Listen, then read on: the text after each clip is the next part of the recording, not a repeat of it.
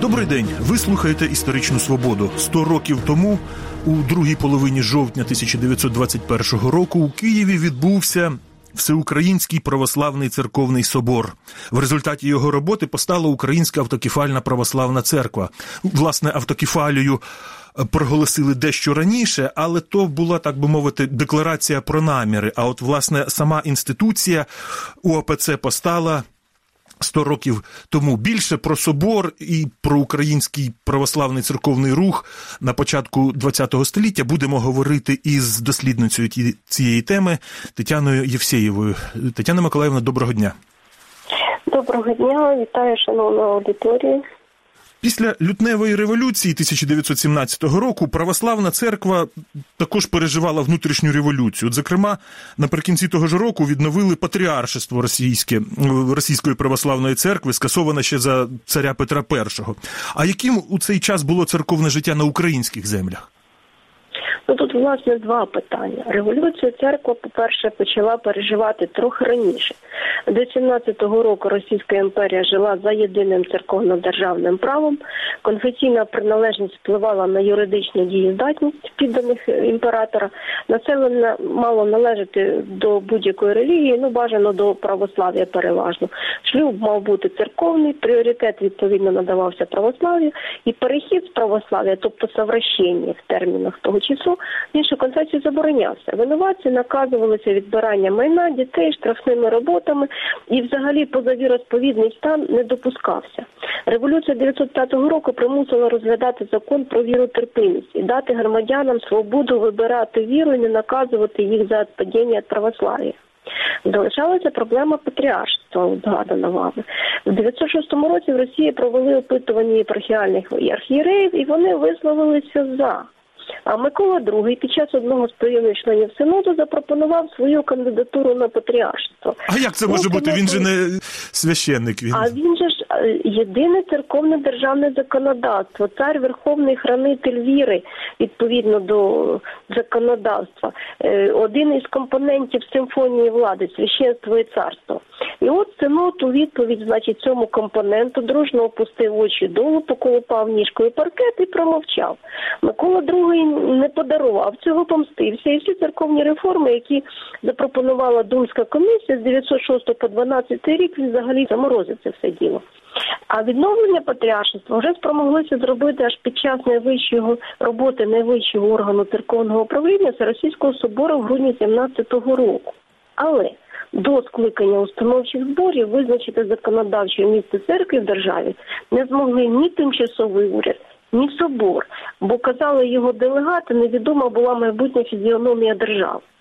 Пізніше більшовики зі свого боку на контакт з російським собором взагалі не пішли і не реєстрували російську православну церкву і її парафії як релігійні організації аж до 27-го року.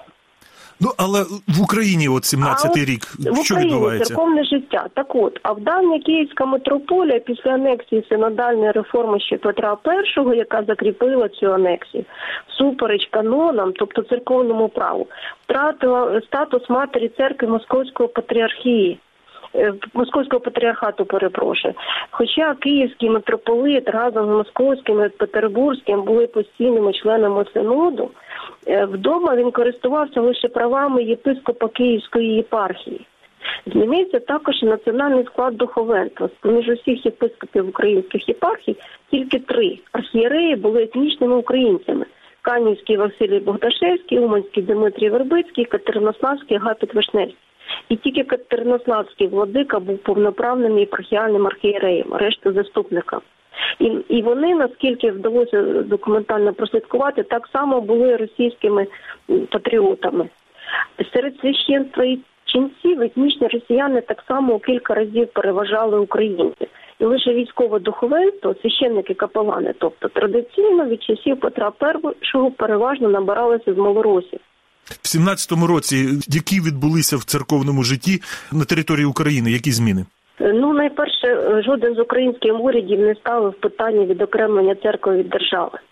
Але Українська Центральна Рада, така з переважаючим соціалістичним формуванням, не приділила достатньої уваги, і генеральний секретаріат церковних справ з'явився аж в грудні 2017 року, коли вже е, йшла повним ходом підготовка, розпочався всеукраїнський собор.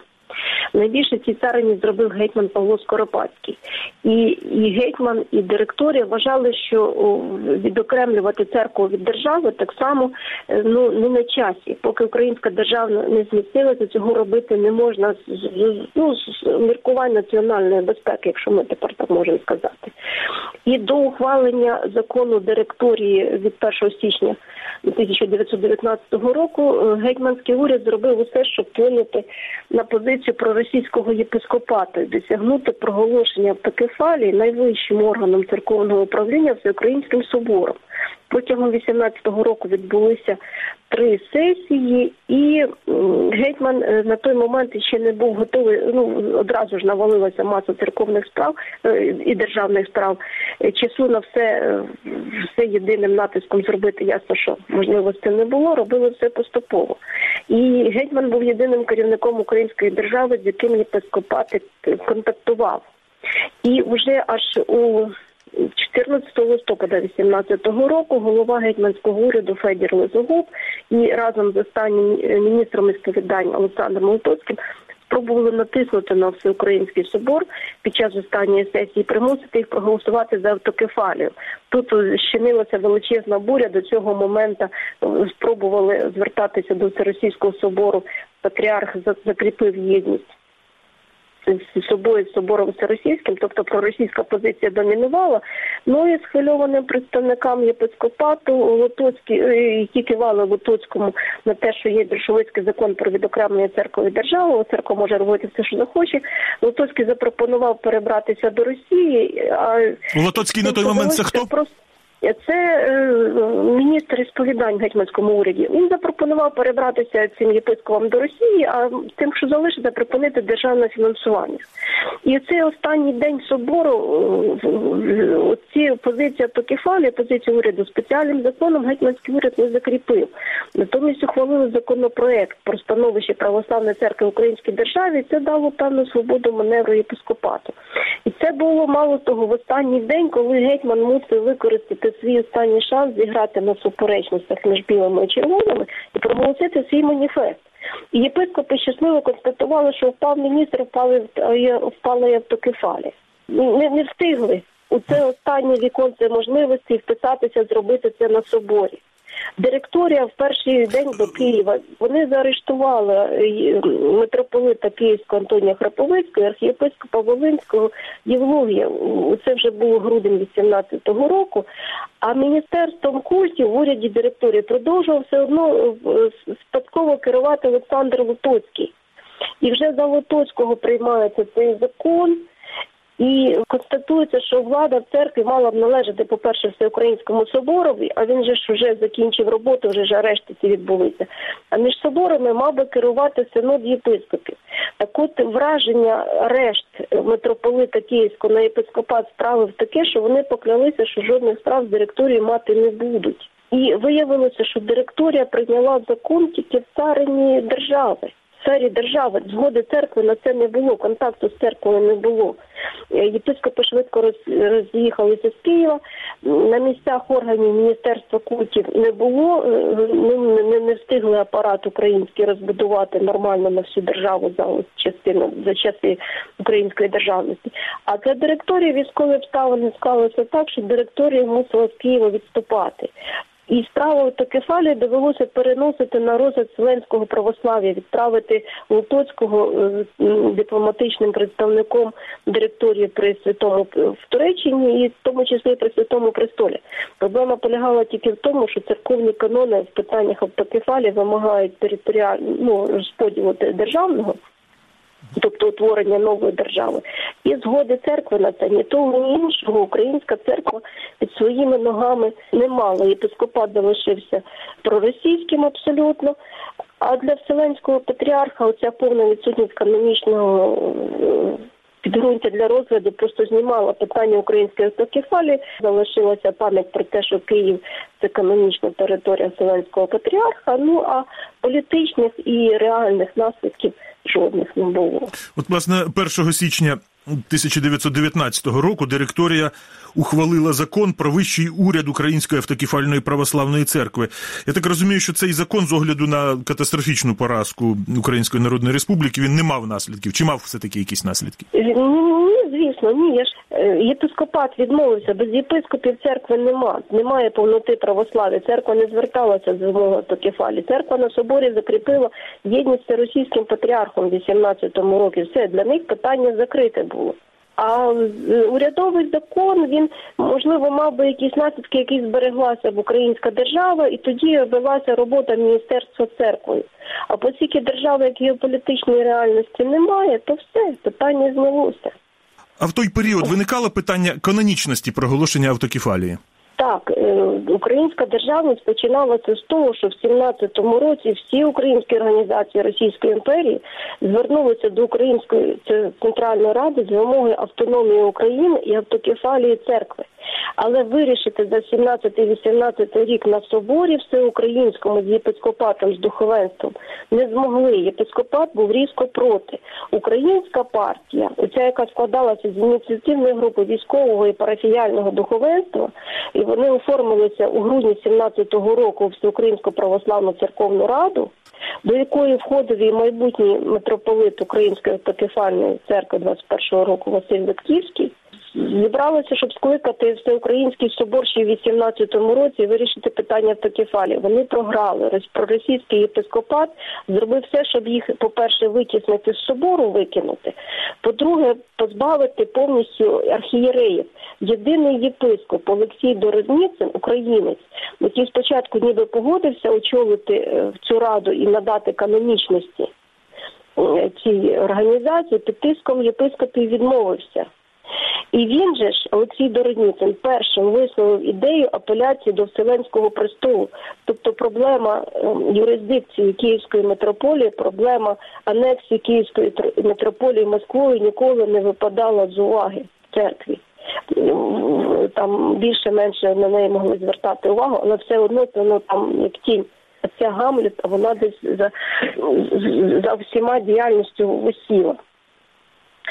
Е, і навіть ще раніше до цієї проблеми поверталися, бо в 1910 році, готуючись до Першої світової війни, готуючись захопити Вселенський престол і посадити туди російського громадянина патріархом, харківський архієпископ Антоній Храповицький, майбутній митрополит Київський з 17-го року, звернувся до е, Вселенського патріарха за отриманням повноважень екзарха Вселенського патріарха для православних, які знаходилися на території Австро-Угорщини.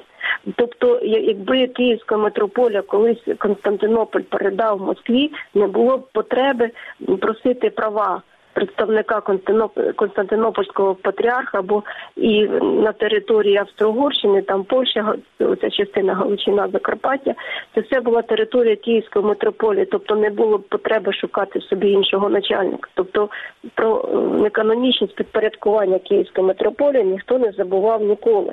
І більше того, зробити, звертатися до Вселенського патріарха за дозволом. Е, архієпископ Харківський міг тільки санкції імператора через посередництво оберпрокурора і синоду.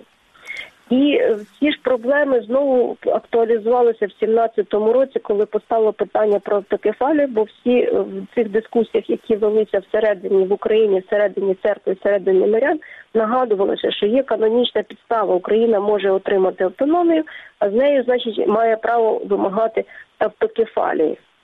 Як тоді, в той час, як розуміли канонічність? От, що таке канонічність? Звернення і від держави, і від церкви. Оце вам канонічна автокефалія до матері церкви, в даному випадку до Вселенського патріарха. І коли Всеукраїнська православна церковна рада програла в 18-му році змагання автокефалії, у 19-му році вони збираються знову і вже е, намагаються українізувати церкву, засновувати свої парафії на підставі радянського законодавства, на підставі закону про відокремлення церкви від держави і на підставі того, що російську православну церкву радянська влада не реєструє офіційно. У них з'явилося оце ну, правове вікно, якщо так можна сказати. От в чому ще і звинувачували ОАПЦ в тому, що вони ну ніби ще і спираються на радянське законодавство. Єпископів вони все одно не змогли отримувати. Росіяни відвернулися. В Константинополь вони звернутися не могли, бо не було української держави. І звернутися до Грузії, висвятити двох кандидатів. Їм не дали, не, не доїхали просто до Грузії Павло Погорілко і Степан Орлик. Туди не доїхали. і довелося їм вирішувати самим уже цю проблему на соборі. От, власне, наскільки представницьким був собор, який 100 років тому проголосив створення Української автокефальної православної церкви? Ну, взагалі, на 21 рік український автокефальний рух не не, не зміг стати аж таким потужним. Це український він набирав обертів поступово, але головне, що вони зробили, вони провели собор. На собор зібралося на той момент 412 делегатів, з них 127 селян, і висвята митрополита Київського Василя Лепківського відбулася покладанням рук уже пресвітерів і морян, раз уже не було жодного єпископа. Саме через це кандидатів було кілька, не єдиний Василь Липківський, але інші кандидати, от через цю висвяту покладанням рук пресвітерів, відмовилися. Бо висвята це власне за канонами передача благодаті Святого Духа від Христа апостола. А від апостолів єпископів ця традиція вже дві тисячі років триває. І вирішили ці пошуки канонічних підстав, можливостей велися буквально до останнього дня і навіть на самому соборі. Е, у на соборі, який відбувався з 14 по 30 жовтня 1921 року, прийшов екзарх е, України від Російської православної церкви Михаїл.